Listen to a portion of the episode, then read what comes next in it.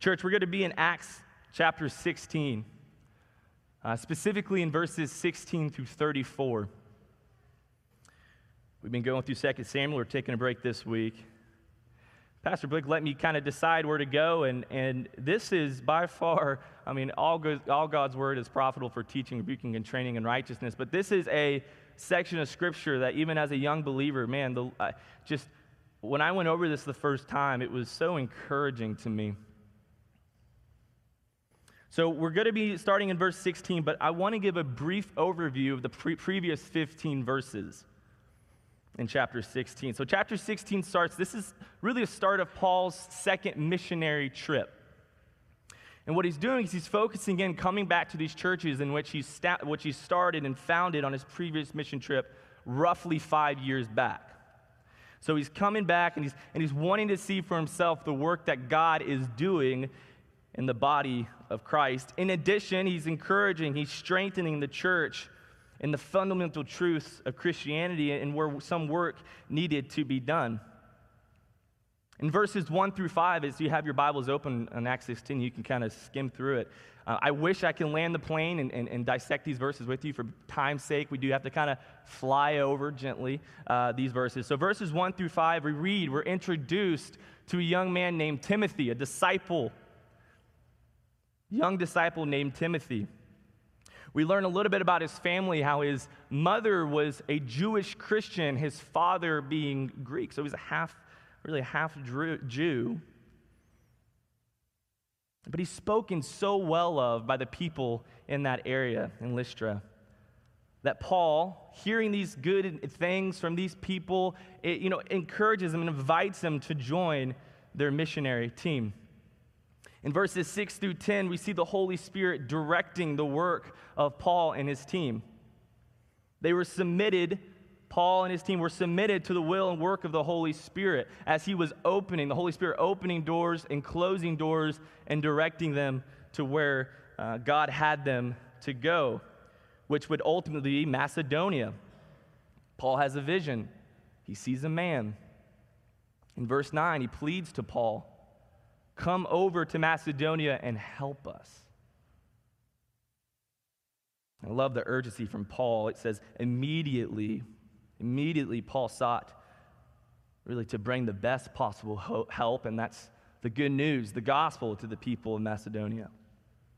So in verses 11 through 15, uh, the word we is, is, is, spoken, and what that is, that's the writer of Acts that we know to be Luke, who joins them on this journey to Macedonia. They made some great time as they traveled from Troas to Philippi. It, it says it only took them two days. The very same, this is just kind of cool. I feel like Pastor Blake would geek over this too. But the very same trip that they would take in Acts 20, same trip, took them five days. So they had some nice tailwind. Mr. West knows a little bit about that. Uh, and he, they took, they had some, uh, they got some nice speed. I'm sure the currents were in their favor, and they, it took them two days on the boat to get to Philippi. There they would meet Lydia. I know it's a lot of information, but this is important. Hang with me. They would meet Lydia, who was a seller of purple, which in that time was a luxurious product that was expensive and highly regarded. Some really cool things there, but for time's sake, can't go down that road. Uh, the Lord opened her heart. I like that. It says the Lord opened her heart to the gospel shared by Paul. Then Lydia and her household were baptized. And then in verse 15, we'll kind of sum up there, and Lydia and the hospitality uh, invites them to come to my house and stay. You see that just that love of Christ, the hospitality that um, kind of what I was speaking of earlier that, that this body does so well of just uh, of serving and loving each other. And we see Lydia showing that in verse 15. Got that? So, uh, verse 16 is where we're going to start, and we're going to slow down and, and we'll, we'll take it by chunk. Let's go ahead and read. Now it happened as we went to prayer that a certain slave girl possessed with a spirit of divination met us, who brought her masters much profit by fortune telling. This girl followed Paul and us and cried out, saying, These men are servants of the Most High God, who proclaim to us the way of salvation. A little info here the spirit of divination, it's, trans, it's translated literally the spirit of Pythona. Uh, it's where we get the word python for snake. Uh, so the Spirit was given in association to, to, a, to a lowercase god, Apollo, that, that was worshiped in that area at that time. And there was a shrine not too far from where Philippi was of this God. And so we read, nonetheless, that this young slave girl, she was not only enslaved spiritually uh, uh, to, to a, the demonic realm, but she was um, physically a slave to her masters. And it says that she was, she, she was demonically possessed and had these, a supernatural insight to uh, foretell, or not foretell, excuse me, to, to kind of have a little insight of, of, uh, of, the, uh, of just the present or maybe possibly um, things to come. But she followed Paul and Silas, crying out, These men are servants of the Most High God who proclaim to us the way of salvation. As we will read, Paul wasn't a fan of this. We'll get into that. Verse 18. And this she did for many days. Wasn't a one time occurrence, but it was many days. Paul, but Paul, greatly annoyed, turned aside and said to the Spirit, I command you in the name of Jesus Christ to come out of her. And he came out that very hour. Notice he was speaking not to the girl, but to the demon. But when her masters saw that their hope of profit was gone, they seized Paul and Silas and dragged them into the marketplace to the authorities. So we see he followed them around for many days, resulting in Paul becoming greatly annoyed, scripture says, and in the name of Jesus casted out the demon out of her. You see, Paul didn't need the demonic approval for the work he was doing for God. And Paul wasn't a fan of the enemy advertising for the kingdom work he was doing. It was the right message. We can agree that that was a truthful message but it was the wrong messenger. It was the wrong ambassador. And Paul reflects really what Jesus did in both Matthew 8 28 through 34 and Mark chapter 3 11 through 12 as Jesus, Jesus silenced the demons even when they told the truth about him. Once again, right message, but it was the wrong ambassador. Nevertheless, this created a, a huge problem. These, these slave owners, as masters of this girl, received much profit over her um, of telling a little bit of the future, possibly, or, or, that of the present nature. And so, after the, the demon was removed, and, and just a side note, the songs this morning were just absolutely perfect. We're singing Jesus. There's no, you know, there's power in the name of Jesus, and, and just speaking that over. And, and just a side note, as believers, we have the power, we have the Holy Spirit within us. And, and, and that by just speaking in the name of Jesus, I've had many occurrences in my life. I won't go down that, but, but we're just speaking the name of Jesus over a room, over a circumstance, the peace. Just knowing that, that the, the enemy must run when he hears the name of Jesus.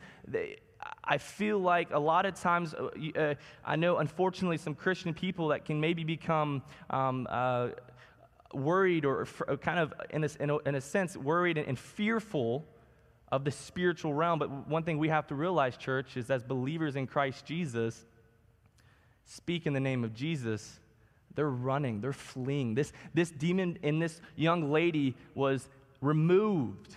The power that we have through the power of the Holy Spirit within us and by speaking the, the, the, the, name of Jesus, that there's no greater name on heaven or on earth than, than the name of Jesus. So they saw their hope for profit was gone, so they, they, they drug Paul and Silas to the authorities.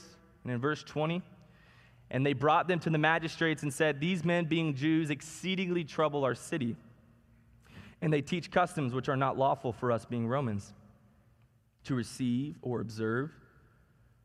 Then the multitude rose up together against them, and the magistrates tore off their clothes and commanded them to be beaten with rods. when they had laid many stripes on them, they threw them into prison, commanding the jailer to keep them securely.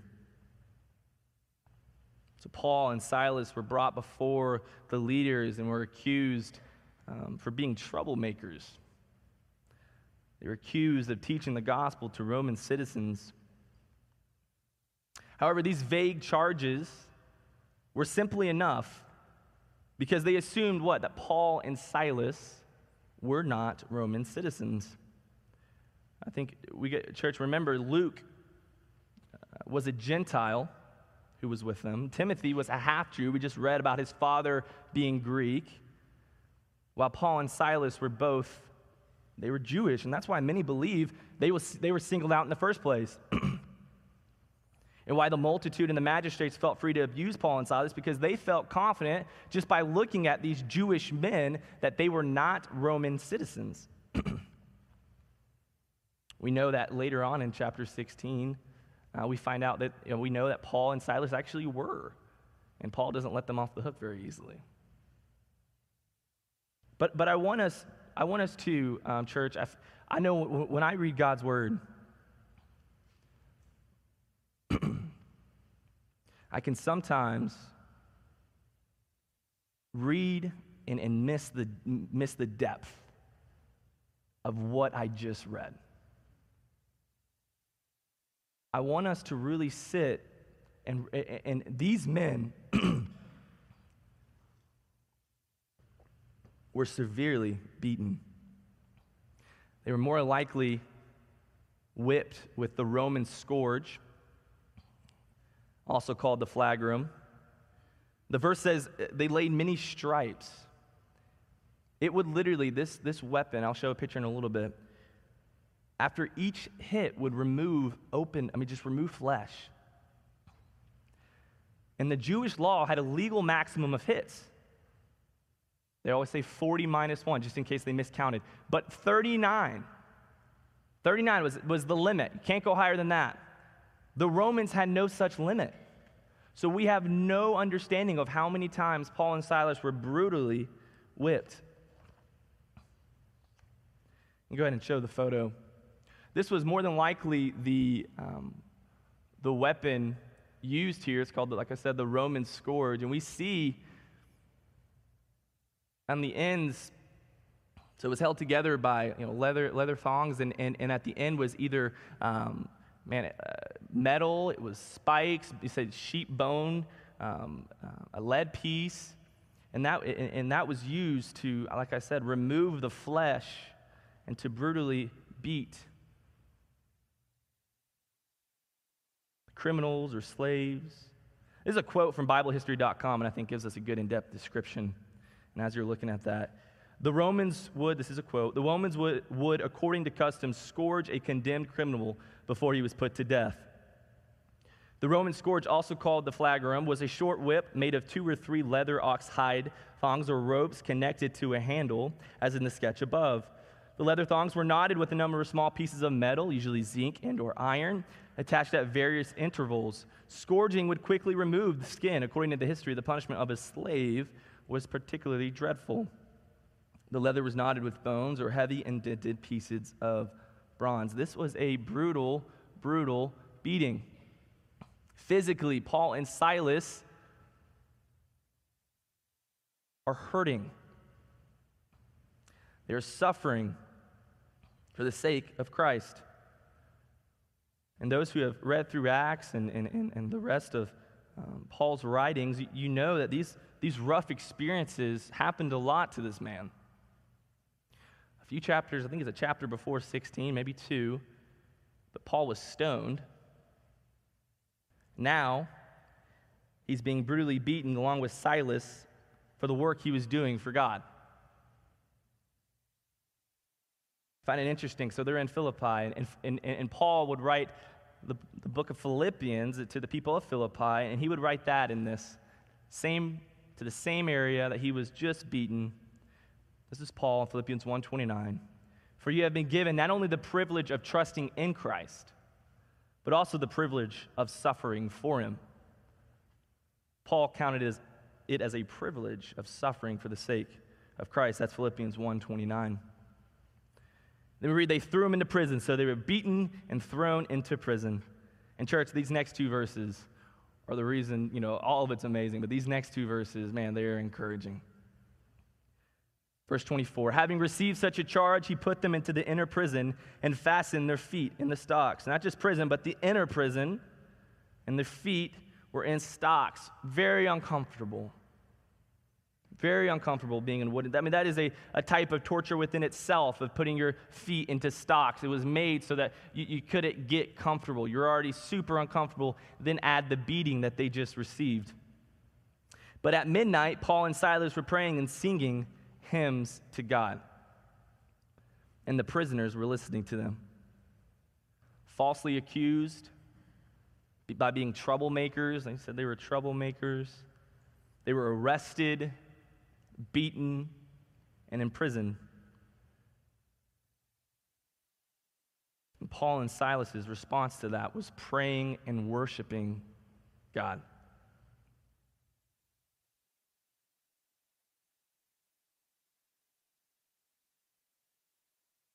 Not running away, but running towards God as their refuge and strength in this time of great persecution and physical suffering. You see, the Romans could falsely accuse them, they could beat them, they could throw them in the prison, but they could not stop their worship and admiration of God.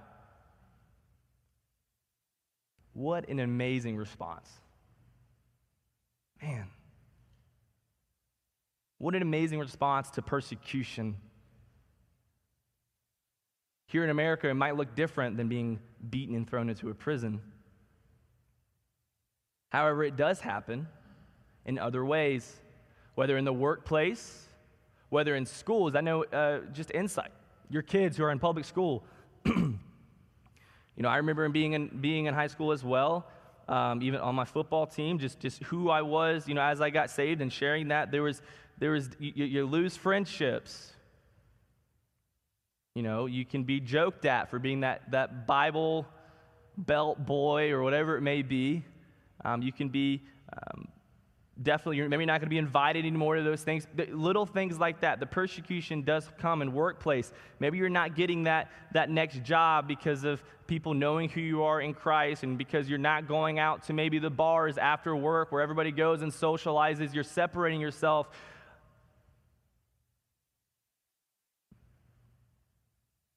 It looks different. And then there's our cases where maybe you are verbally and, and physically abuse for your relationship in Christ.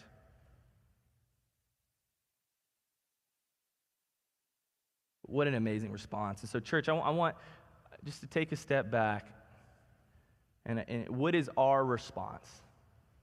What is your response? What is my response when a trial, a persecution, suffering in our lives comes? as I was preparing this text, I know Eli and I had a conversation last Sunday, and he, like, I'm trying to remember exactly his words, but I'm going to paraphrase here. Basically, what would your response be, Luke? After being beaten, after being, you know, falsely accused, which personally for me, being falsely accused, that's a big deal.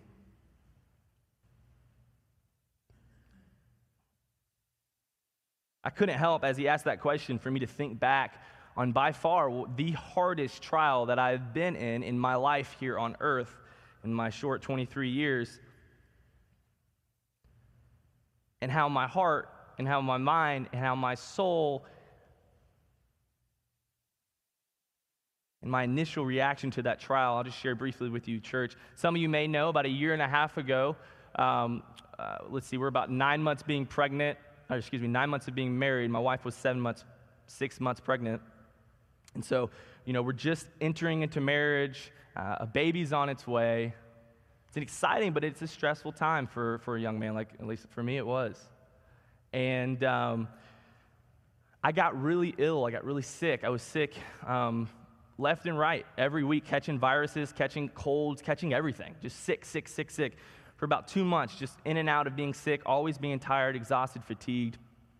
My lymph nodes were swollen all in my neck. It hurt to move and just, you know, massive lymph nodes. So I, I met with my primary doctor. I took some tests. They encouraged me to go get a um, ultrasound on, on, a few of my lymph nodes that were uh, that could be cancerous because they weren't going down. And so um, I went to the doctor, and, and they're doing an ultrasound on my neck. They're rubbing the gel. They're doing it, and it just hit me. A week earlier, we were doing the same thing, but from my baby in my wife's womb. And now I'm sitting in this chair and they're doing the same thing, and it's not cold, but uh, they're doing the same thing on my neck for possible cancerous lymph nodes. I was in a position, church, where I was fearful, I was anxious, I was worried, and I was mad. Honestly. Why now? And I was questioning just the timing of it all. And for the first, so I, I'm trying to make this quick. They scan it. The nurse who's scanning me starts freaking out. It wasn't, wasn't very calm.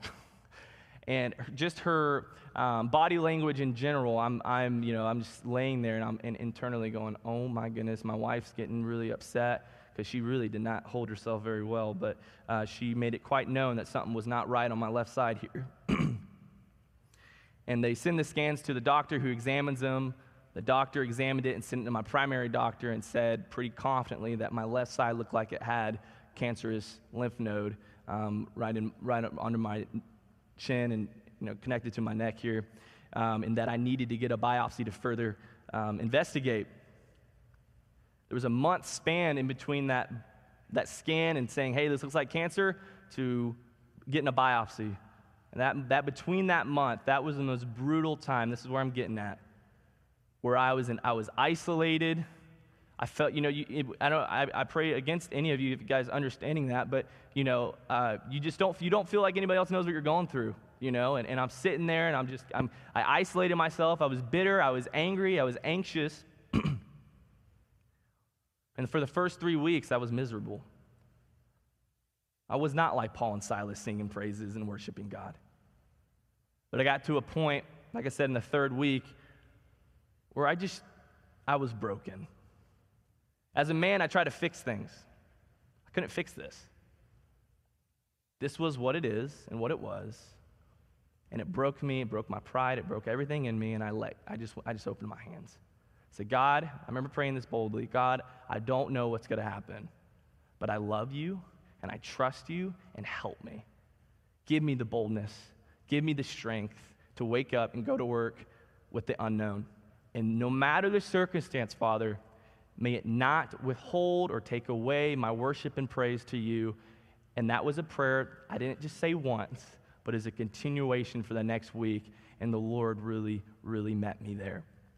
My, my wife and I were really in a position where we had faith. Whatever God had, we had faith, and we knew that that was His will. That's a tough place to be, but we were singing. Biopsy comes. My wife and I pray boldly. I'm talking on our knees, boldly praying that when, when they scan that, when they come back, I'm not trying to spend so much time here, but I think this really applies. I'm not much of a storyteller, but this really applies to where this, where this at, where we're at in Scripture. And uh, the doctor came in, and we were just praying that he would, he would look at the cancer, you know, scanning it again to try to find it, and he would go, It's gone, it's clear, you're good. That was our prayer boldly. And by the grace of God, that's exactly what happened. If you want further details, I got to go for time's sake. But that was exactly what happened. And man, it grew my heart and love for, the, for God and just trust and faith in every step that we take here on this earth. We are not promised rainbows and butterflies. We're going to have those hard times. Paul and Silas give us a great example of what to do in those times, and that is to shift our focus from our circumstance to our Heavenly Father. Paul and Silas were in this hardship, but they kept their focus on praying and worshiping God. Physically beaten, but spiritually strong. Church, may this be the example that we follow. To, to no matter what this present life may bring, may we have our eyes and hearts and minds fixated on the Father. Colossians 3 2. Set your minds on things that are above, not on things that are on earth. Holy Spirit, help us to be obedient to that call. So, not only was this an example to me and to, to us here at church 2,000 ish years later, but, but, but I love verse 25, and the prisoners were listening to them. They were an example to the other prisoners around them. And people are always listening and watching church. They are. They're always listening, they're always watching. What are they hearing? What are they seeing? As proclaimed believers, let it be the light of Christ. For example, My clients knew what I was, I'm a personal trainer, and my clients knew what I was going through. And I got to share the goodness of God no matter what. They knew I was about to go get a biopsy, and I got to share boldly to them that my wife and I, we have trust in our God. And no matter the outcome, we know that His will and desire and plan is far greater than what we could ever come up with or imagine, and we trust Him because I'm not living for here, for now. My eyes and mind and, and treasure is set on things above and in heaven. And if God calls me at 22, He calls me at 22. That was a tough place to get, and it took me three weeks. But, church, know that people are listening, they're watching. The prisoners were listening, and they're watching. Like I said, as believers, let it be the light of Christ that they're seeing in our workplace, in our schools, and how in our homes. Our children are watching. What are they seeing? What is the example that we're setting? Sweet Afia Gray, she's 11 months, but she's watching. She's watching. Verse 26 Suddenly there was a great earthquake, so that the foundations of the prison were shaken. And immediately all the doors were open, and everyone's chains were loosed. And the keeper of the prison, awaking from sleep and seeing the prison doors open, supposing the prisoners had fled, drew his sword. He was about to kill himself. But Paul called with a loud voice, saying, Do yourself no harm, for we are all here. Paul and Silas knew who was in control. It wasn't the Romans, it wasn't the jailer, it was their heavenly Father who ultimately ordained. He ordained. This wasn't some co- coincidence. This was a God ordained earthquake that, that, that, that, that opened the doors and loosened their chains. This was the work of God.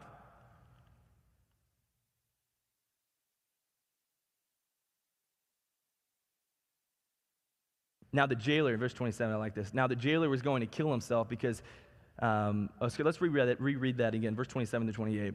And the keeper of the prison, awaking from sleep and seeing the prison doors open, supposing the prisoners had fled, he drew his sword and was about to kill himself. Then call Paul, but Paul called with a loud voice, saying, Do yourself no harm, for we are all here. The reasoning for that, the reasoning for this jailer about to commit suicide, was because the, if the keeper of the prison, under Roman law, if the keeper of, or the guard of the prison allowed prisoners to escape, they would be sentenced to their sentence. So the prisoners that escape, they would be given their sentence in addition to more than likely being put to death. So he's like, I'm going to be put to death. I might as well do it myself by possibly um, escaping being um, humil- humiliated, humiliated and um, beaten and maybe possibly um, uh, tortured. So I'm going to die anyways. However, before he was able to do so, we see that Paul cried with a loud voice, Do yourself no harm, for we are all here. Church, I'm going to be honest. These prison doors open and I'm in prison, I'm out. Gone. 4 4 speed, I'm out. Like those doors are opening.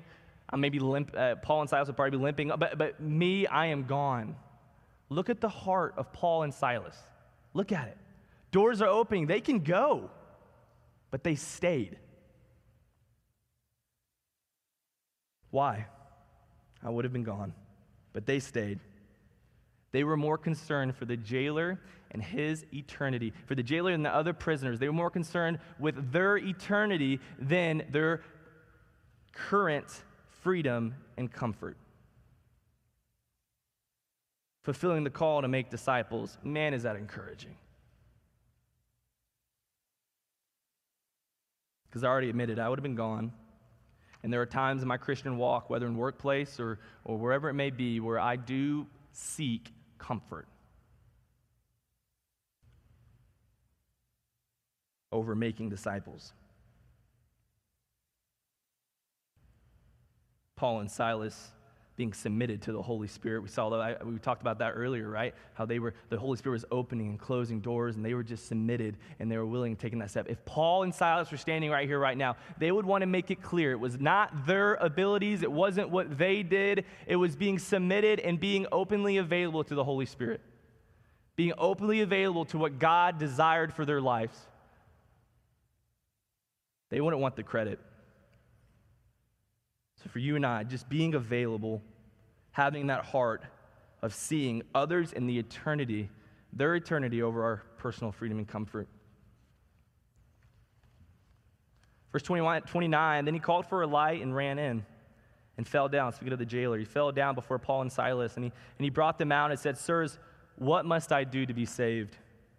What must I do to be saved? The humility. Falling down. What must I do to be saved? Paul and Silas not only shared the gospel, he'll get into that a little bit, he'll share what to do, and, and, and um, he not only is going to verbally share, but, but, but they lived it out. They lived it out by staying and really sh- just loving them with God's agape love, that sacrificial love. And so it made this jailer question what do they have? What must I do? What do they have that I don't? Verse 31 So they said, Believe on the Lord Jesus Christ Believe, and you will be saved, you and your household. Believe on the Lord Jesus Christ. Church, I'm so thankful my salvation is not based on my works. Church, I'm so thankful. It has nothing to do with my attendance here. Church, I'm so thankful. It has nothing to do with my parents and their relationship with the Father. Each and every single one of us has to make that decision. What must I do to be saved?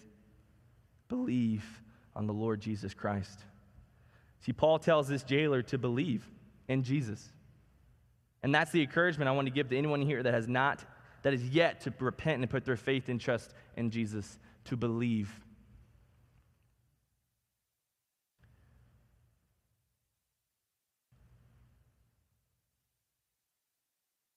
God loves you. And he sent his one and only Son to die on the cross for all of mankind. That whoever repents and confesses with their mouth Jesus is Lord and believe in their heart that God raised him from the dead, Scripture says, not maybe, but you will be saved. So I desire everyone in this room to know where their eternity lies with their Creator. It's not by works, not by might, but all through what Christ did on the cross and our faith and trust in him as Lord and Savior. Verse 32 Then they spoke the word of the Lord to him and to all who were in the house, and he took them the same hour of the night and washed their stripes. And immediately he and his family were baptized.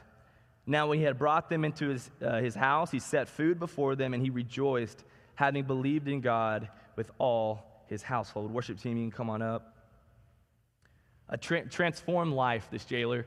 Like just hours before, his job was to keep these men in prison. Hours before, Jesus wasn't his Lord and his Savior.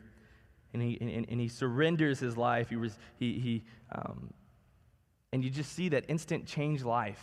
Come back home. Let me serve you. Let me wash your stripes. It reminds me of Jesus setting the example for us washing the disciples' feet, serving his disciples. And this jailer instantly just see, you just see the light of Christ in him just serving Paul and Silas. What an encouragement this text is for me. And, and, and as, I'm, as I studied this past week, it was a continual Lord, help me. Holy Spirit, help me. May I see people through the eyes um, that, that you see them. And Lord, may I serve them. And God, in those times of future sufferings and trials that, that will come here on this earth, may I rejoice and may I keep my eyes fixated on you, knowing that you are God. You are God, the creator of the heavens and the earth. And what you have for me on this earth, may I be obedient to walking in that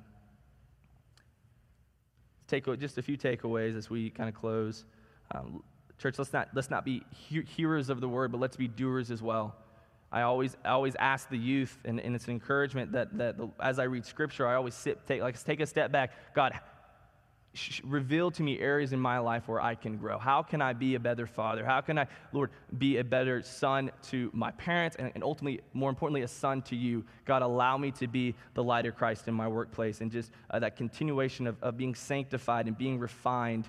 Uh, it, it starts with humility. And so, church, I would encourage you to be humble in your walk with the Lord. And like Paul and Silas, let's be submitted to the Holy Spirit and where He guides, where He directs worshiping and praising God on the mountains and on the, in the valleys in our temporary time here on earth, boldly sharing the gospel to those around us and being the hands and feet of Jesus. Let's do it, church. Let's grow. Let's be lights in our communities. We will have communion, time of worship. After uh, the first song will come up and we'll do it. We'll partake together. Um, but let's pray. God, we love you. We thank you for this uh, morning. Thank you for your word. Thank you for the encouragement that God, Acts 16 was to my heart and to the church. God, thank you that you love us. Thank you for your patience with me and, and to everyone else, Father. God, may we be submitted to your spirit, submitted to your word, and obedient to the call to make disciples. You are a good God, Father. May we not live, may we not lay our treasures here on this temporary life on earth, but God, may we set our mind on things above. And God, may, we, may our heart and our desires and our treasure be in heaven. God, Paul and Silas were just submitted to you, and they entrusted you. I pray for that same boldness, trust, and faith in our lives. Open our eyes, open our hearts to your word. May we be humble.